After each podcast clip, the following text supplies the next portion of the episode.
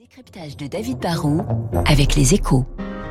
Et avec la Banque Postale, engagée aux côtés de ceux qui font l'économie de demain. Bonjour David. Bonjour Renaud. Les beaux jours sont de retour, mais en ce début de printemps, les jardineries ont un petit peu le blues. Bah, le jardinage, c'est une vraie passion française. Le, le, rêve de plein de foyers, vous le savez, c'est la maison individuelle avec son petit jardin.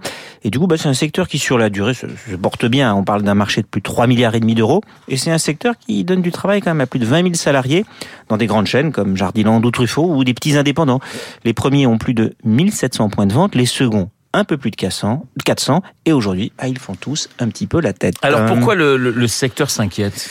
Ce n'est pas que les Français n'ont plus envie de planter ou d'entretenir leur pelouse ou des parterres de fleurs, hein. c'est tout simplement qu'ils dépensent moins et du coup, bah, le, le, chiffre d'affaires est en baisse de 20 à 25% pour l'ensemble du secteur. C'est un sacré gadin, mais à mon avis, il est plus conjoncturel que structurel sur la longue durée.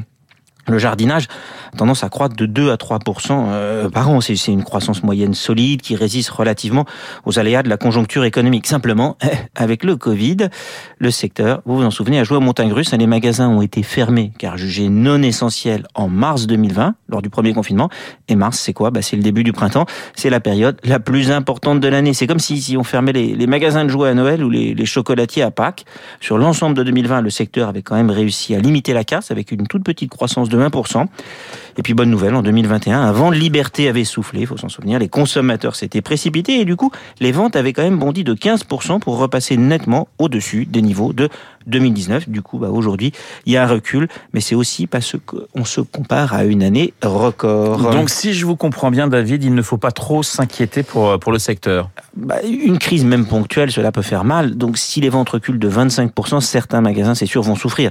Je minimise pas le problème, mais sur la durée, pour l'ensemble des acteurs, je reste confiant. D'abord parce qu'avec le Covid, les Français veulent encore plus qu'avant une maison ou une terrasse sur laquelle il faut mettre quelques plantes vertes. Ça, ça va durablement tirer la, la, la demande.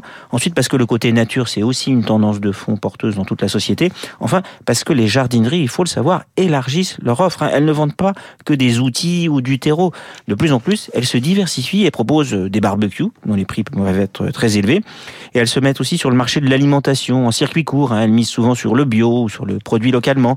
Elles misent aussi sur l'alimentation pour les animaux domestiques. Et l'avantage des hommes, chiens et des chats, bah, c'est qu'ils mangent tous les jours de l'année. Hein. Si les jardineries arrivent à devenir des acteurs sur ce segment, on s'y rendra plus souvent et du coup, on profitera peut-être aussi de l'occasion pour acheter des petits outils ou un truc à planter. Or, devenir plus insensible aux saisons, dans le business, on dit des des non, j'arriverai pas, des non, j'arriverai pas. Désaisonnaliser. Bravo. Et eh ben, c'est ça la clé dans les activités économiques.